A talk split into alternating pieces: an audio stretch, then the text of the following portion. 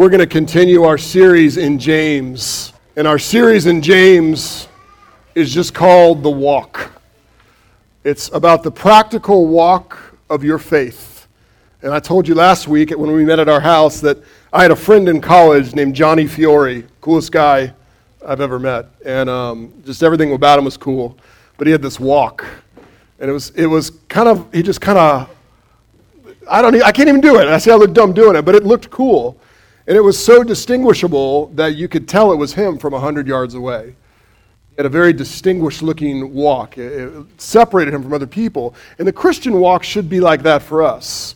Not in the way we move our feet, but in the way we flex our faith and what we do with our lives and how we follow Jesus together. Our Christian walk looks different than the way everyone else walks. That doesn't mean we're better than anyone else, it just means we're different. And as we go through the, through the book of James, James is teaching us how to walk, how to walk out our Christian faith. And in this first chapter, what we talked about last week and what we're going to continue with this week is trials. He's going to teach us how to walk in trials. Anybody got some trials going on? Amen. So last week when we when we opened James and we looked at one of the first verses said trials of many kinds or various kinds of trials. And I told you about that movie, Sharknado, right? Sharknado was an awful movie. Uh, it was a very awful movie. It was so bad that they kept making them. But there was more than one trial in the movie. They had both tornadoes and shark attacks. So it was like Jaws and Twister combined. And it was so ridiculous that I told you last week they made two of them. But uh, it turns out that they've made like five of them. There's like five, there's Sharknado 1, 2, 3, 4, and 5. And I think that's appropriate because not only do you get two twisters and Sharknadoes or whatever you call it, but you get multiple times of walking through seasons of life where there's just various trials of many kinds. And James wants to teach us how do we walk in the midst of that reality. Life's not only a battle, but the battle is always there, right? And so today, uh, is going to come up and we're going to read through James verses 1 through 18.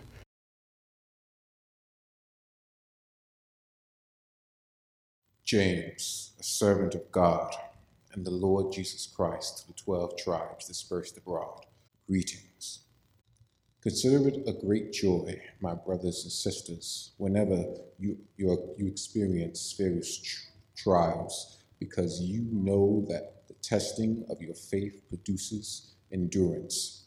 And let endurance have its full effect, so that you may be mature and complete, lacking nothing. Now, if any of you lack, lacks wisdom, he should ask God, who gives to all generously and ungrudgingly, and it will be given to him. But let him ask in faith without doubting. For the doubter is like a surging sea, driven and tossed by the wind. That person should not expect to receive anything from the Lord, a being double minded and unstable in all, of, in all way, his ways.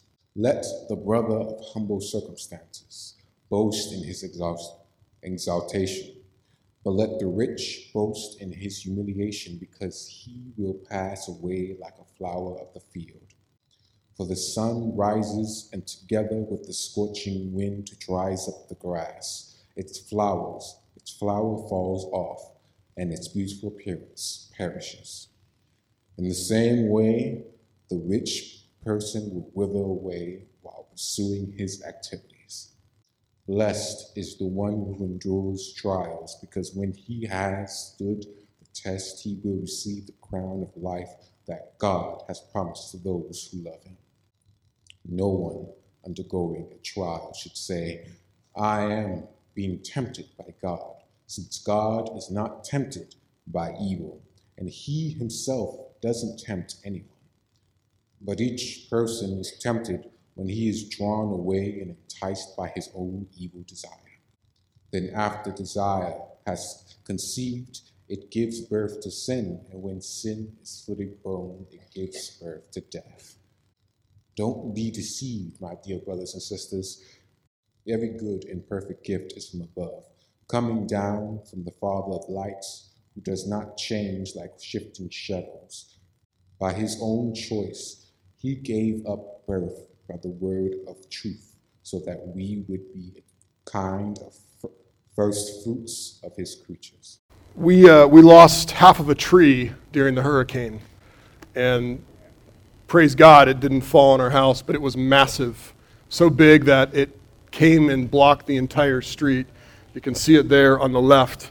And uh, what ended up happening was people would be walking or driving, and they would turn our street onto our street, and they would see the tree and go, I can't go through that. And so then they would either walk, or when our cars weren't there, they would drive through our circle driveway to go around it. And, and I find, first of all, that was interesting because we got to know our neighbors a little bit better. But then, secondly, that's really a lot of our attitudes when we see a roadblock, an obstacle, a trial. We can't go through that.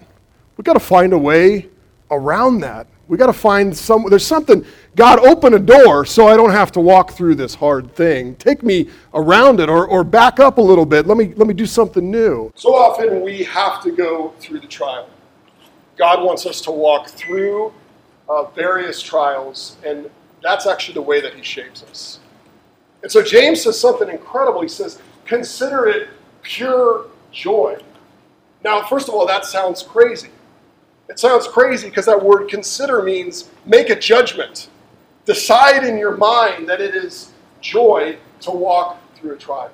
Now, that's none of our natural responses, but thankfully, James tells us why we are to make that judgment that it's joy to walk through trials. James tells us because the testing of your faith produces endurance. The testing of your faith produces spiritual endurance, or someone called staying power. I'm in. This isn't going to knock me over. This isn't going to make me go backwards. I'm not going to go around it. By God's grace, I'm going through it. And as I go through it, the joy comes from knowing that it's not pointless, but God is actually using it to make you more like His Son, Jesus Christ. Whatever you're going through right now, it's that, that trial that you're in right now. I know we all want a different set of trials than the ones we're in, but the ones that you're in right now, those are the ones that God is using to build perseverance and spiritual endurance to make you more like His Son Jesus. He's exposing spiritual deficiencies in your life. He's creating longing in you for righteousness. He's changing you. And so often you and I want to change out of our trials. We want a different set of trials. We want a different set of experiences because we often feel like trials change our trajectory. God, I was headed in the right direction until that trial came in my life, and now I'm headed over this way. And because my trajectory has changed, I'm missing out on life as it should be, God. Don't you see what you did? You messed up my life. You messed it up. But from God's perspective, he says, No, no, no, child. You actually were lacking before. But now I am building Christ in you. I am making you mature and complete so that you're lacking nothing. See, it's not life that you missed out on, it's that you are being shaped into the life of Jesus Christ through your trials.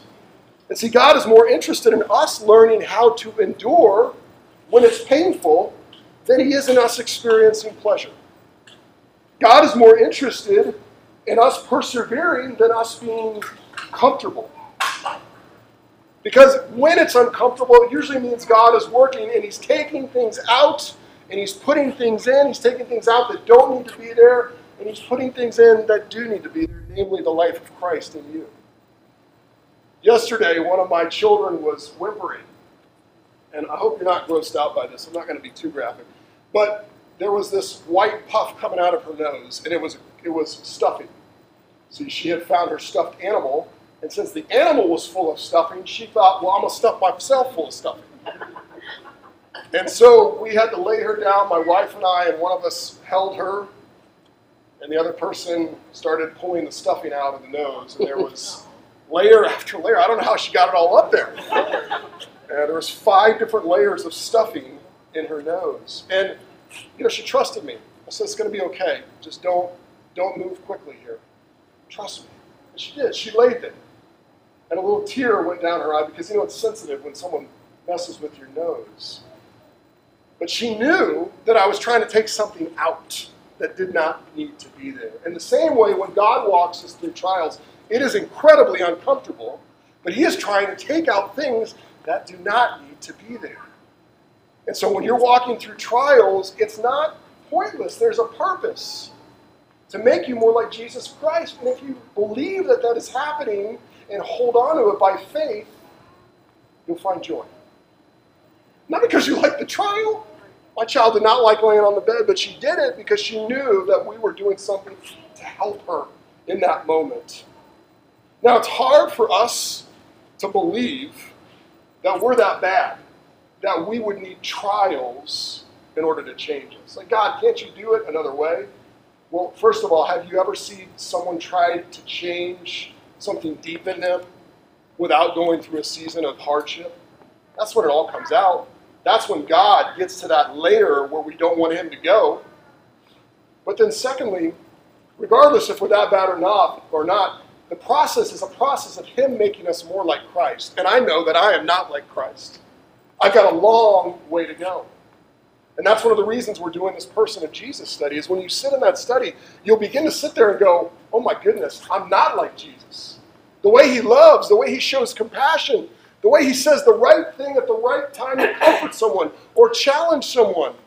I'm not like him. And I want to be like him. And when you get that vision of what he's like, you begin to see, you know what? It's actually worth it. I mean, I don't, I don't want to go through trials, but the end result is worth it because I get to be like Jesus. God is shaping me to love like Him. And we need wisdom to walk through those trials. We need wisdom because there are all sorts of trials that we face. But in each one of them, God is making us like Jesus Christ. When you are betrayed, you learn to forgive like Jesus because Jesus was betrayed and forgive, forgave. When you go through sickness and death, and hardship and just the brokenness of the world, you learn to hope like Jesus because Jesus was full of hope in the midst of a broken world. When Satan attacks you, you learn to fight with faith in the midst of that trial because Jesus fought with faith when Satan attacked him. Look, in the situation in our country right now, it is incredibly unstable. And yet, Jesus walked through an incredibly unstable political situation where there were revolts and there were leaders who said stupid, hurtful things. And there was divided politics and all sorts of things. And yet, in those trials, Jesus still walked forward. And God is teaching you how to walk through similar situations in our country.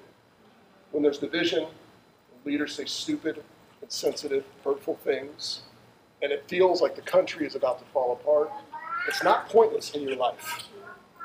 God is using it and He's shaping you to be more like His Son Jesus.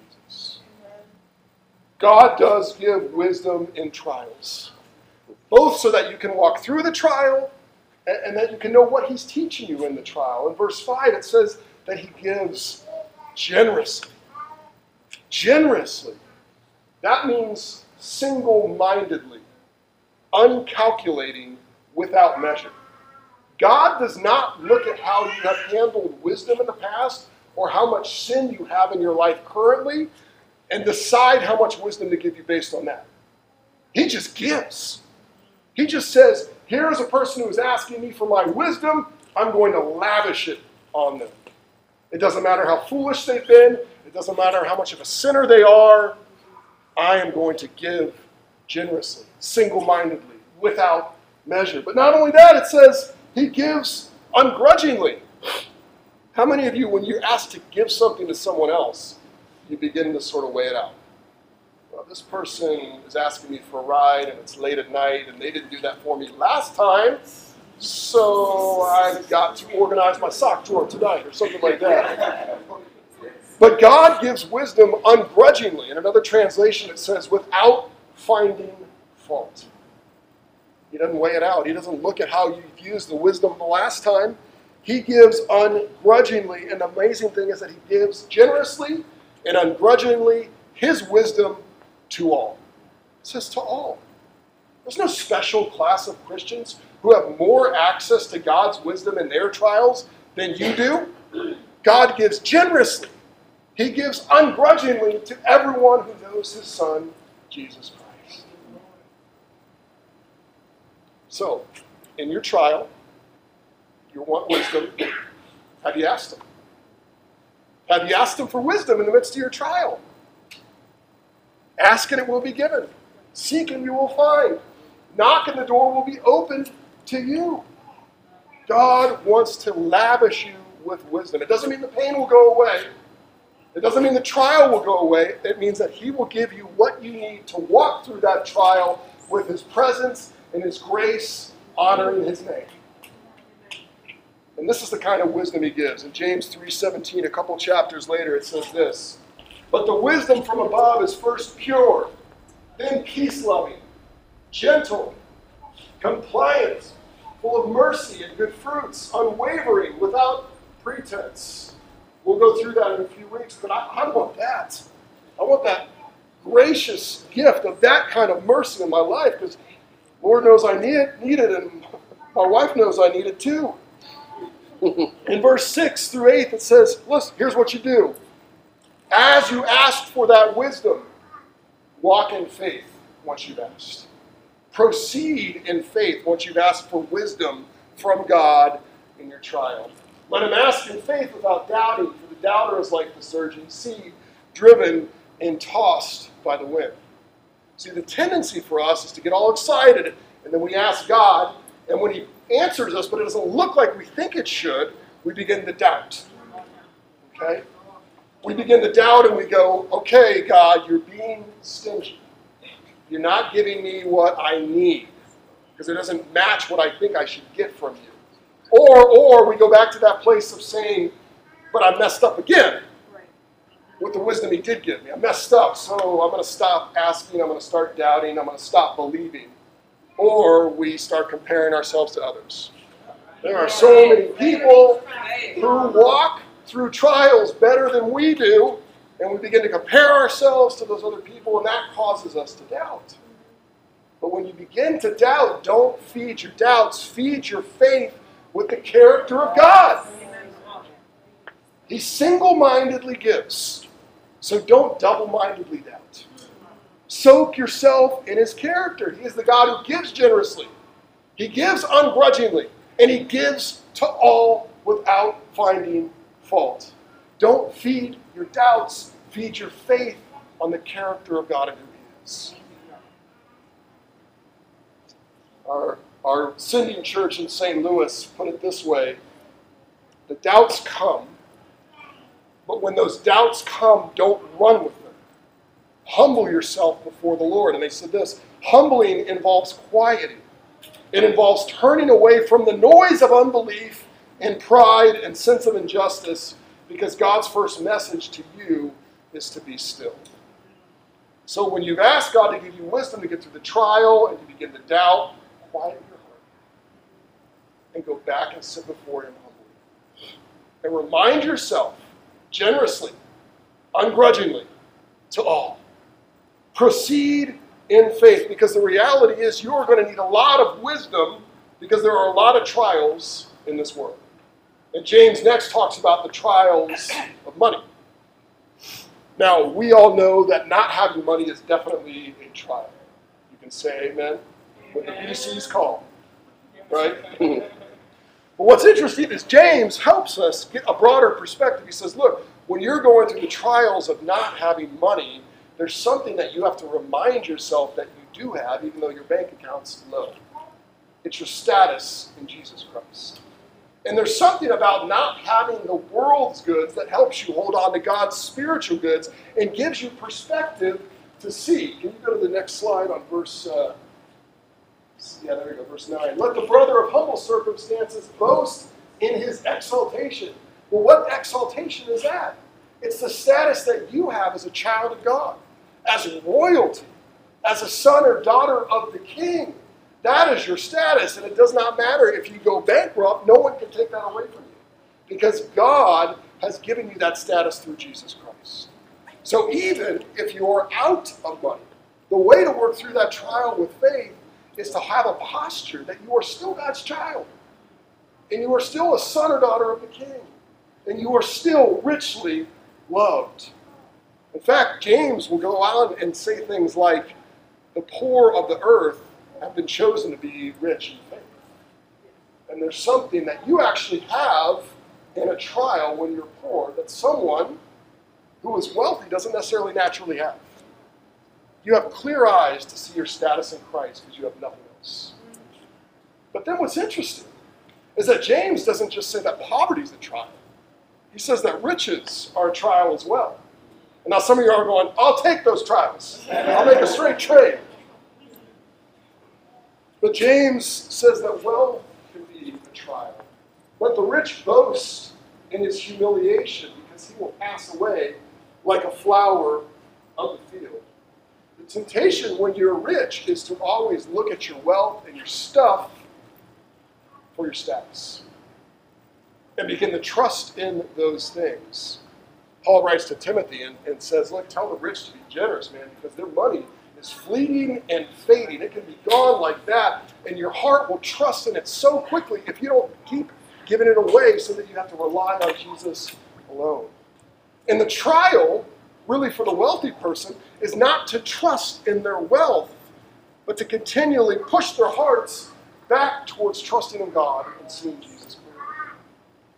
About 15 years ago, I was at a, at a, a church and I was at a men's prayer breakfast, and I sat down with this man who I would later get to know much, much, uh, much, much better. But we were sharing prayer requests, and this man was, uh, he had some money. Um, he had some money, he owned some properties, and he could kind of do whatever he wanted. And all of us were praying for each other when it came to him, and we said, What can we pray for you for? And he said, Please just pray that Jesus would be my only treasure please pray for me that Jesus would be my only treasure because it's so tempting for me to make everything else that God has put in my, in my plate my treasure. And see, that's a trial. That is hard. It is hard to not trust in your goods, in your wealth, in your money, but instead trust in Christ. And for those of you that have money right now, you to remember this look, one day you're gone and your money's gone. One day you'll die. You can't take your money with you, and your money doesn't get you anywhere with God. Your money doesn't get you anywhere with God. So train your heart to trust in the midst of that wealth. Proverbs 38 through 9 says this Give me neither poverty nor wealth. Feed me with the food I need. Otherwise, I might have too much and deny you, saying, Who is the Lord? Or I might have nothing and steal, profaning the name of God. There are trials everywhere around money, and that is one of the reasons why we're hosting that class. I'm excited for that because I believe that that will actually help train us to manage our finances God's way, as the class is entitled. But it's not just money, there are trials everywhere. And the reality is, as you're walking through these trials of many kind, these sharknadoes all over the place, uh, you are going to have motivation at times, and you are going to lose motivation at times At times, you're not going to want to get out of bed. At times you're going to feel like, man, I'm flying. So, how do you keep motivation to keep walking through trials with faith in a godly way as you follow Jesus? How do you do that? Well, James tells us in verse 12. He says, by looking at the finish line. Blessed is the one who endures trials, because when he has stood the test, he will receive the crown of life that God has promised to those who love him. Um, too often in life, when we walk through trials, we don't look to the finish line, we just look to the next lap. And we expect things to even out in the next lap. God, this is a really hard week, so I know that next week you're going to use it to bless me in a way that makes this week make total sense. And God never promises that. God promises that it will all make sense when you get to the finish line. And so we have to keep our eyes on that finish line. It doesn't mean that God's not going to bless you. It doesn't, doesn't mean that God's not going to put things in your path that you enjoy. But you'll get into a trap if you think that lap three around the track through the trials is going to make lap two make sense. I mean, think about this. When people run in track races and they have 10 laps to go, They don't stop at lap three and go, man, lap three was really hard. So I hope on lap four someone provides me a lawn chair and a Mai Tai. No, they're never looking at lap four or lap five. They've got their mind on the finish line. Their mind is on the finish line. And that honestly gives you incredible boldness because you're not looking for it to work out the next week or the next lap. You know it will all make sense when you see Jesus face to face. Romans 8 says, Romans 8, 18 and 21 says, For I consider that the sufferings of this present time are not worthy comparing with the glory that is to be revealed to us. The creation itself will also be set free from the bondage to decay and the glorious freedom of the children of God. Longing for the finish line. The Christian hope is not necessarily that next week will make this week make sense, but that the end of eternity or eternity will make our entire lives make sense. And in God's way, we'll be able to look at our lives and we'll say the sufferings that I suffered and the trials that I went through as I followed Jesus were not comparable to the joy unspeakable that I'm experiencing in the renewed heavens and the renewed earth and in the new city. I mean, that's one of the reasons that we call our church New City, is because we're constantly looking to Revelation 21 and the finish line and reminding ourselves all things one day will be made new, all the brokenness will be fixed. God will wipe away every tear from our eyes. That's what I want. That's the finish line I'm looking forward to. And so now, as you go around the track, don't wander off because you will be tempted. Someone said every trial has a temptation. And the truth is, every trial has many temptations, has many temptations. Something happens in our hearts when we go through trials and we start to say things like, if God is going to put me through this, then I deserve. If God is going to put me through this, then I've got to get through it my way, not God's way. If God is going to put me through this, I can't get through it unless I allow myself this little pleasure. The temptations are always to get out or to take the edge off or to get through God's trials in our own way, or to blame God. That's always going to be there. But what James is pushing us to is to walk through the trials in our life in God's way. Trust and obey. It's a kid's song. Trust and obey, for there's no other way to be happy in Jesus but to trust and obey. Verse 13 through 15, James reminds us of these, these temptations that come in trials, and he uses this language that reminds us of the Garden of Eden. And reminds us when Adam and Eve were drawn uh, by Satan to the, to the fruit, and to engage the fruit, and to touch the fruit, and then to eat the fruit. And then all of a sudden, things had drastically changed. Sin and death entered the world. No one undergoing a trial should say, I'm being tempted by God, since God is not tempted by evil, and He Himself doesn't tempt anyone. But each person is tempted when he is drawn away and enticed by his own evil desire.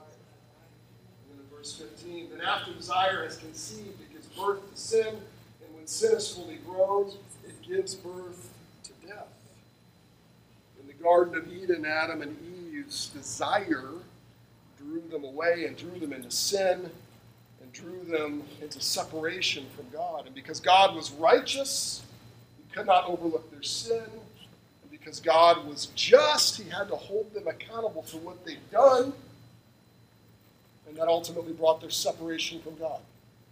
Relationally, they were kicked out of the garden, they were separated from His presence. Death entered the world.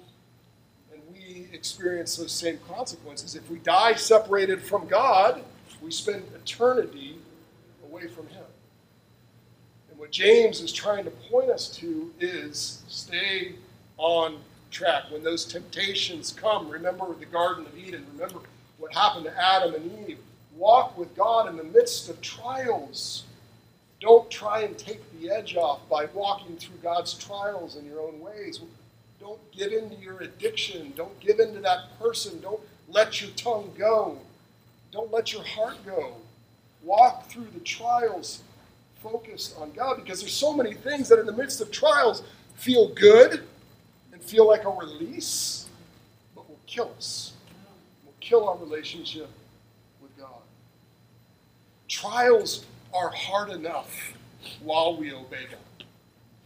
Don't make it any harder by walking through a trial disobeying. Trials are hard enough while obeying God. But James says, look, in the midst of these trials you're walking through, stay on track with God. And the way that you stay on track with God is you remember that God is good all the time. And all the time, God is good. But he doesn't just say that, he unpacks it for us. And what he tells us is that God that is with you in the trial is the same God that sent Jesus to die for your sins. In verse 16 through 18, he says, Don't be deceived, my dear brothers and sisters. Every good and perfect gift is from above, coming down from the Father of lights, who does not change like sifting shadows. By his own choice, he gave us birth by the word of truth, so that we would be a kind of first fruits of his creatures. And what James is telling us in all those words is your tendency in the midst of trials is to think that God has changed. You see, your, you see God through the eyes of your circumstances rather than seeing your circumstances through the eyes of God. God has abandoned me. God has left me. God is doing something new and I'm not included. But James says, no, God has not changed. He is the same God who sent his son Jesus to die on the cross for your sins. Because God did not leave us in judgment. By his great love for us, he sent his son Jesus into the world, the second person of the Trinity, the God man, to go to the cross on our behalf. He was put on the cross and punished in our place and put in the tomb. And on the third day, he rose again from the grave so that you could be reconciled to God, so that you could be restored to relationship with Him, so that you could be forgiven and live in a, relationship of peace and harmony with a righteous and just God. That is the same God that's walking through you, through your trial with you. He has not changed. By His own choice, He sent His Son to die on the cross for you.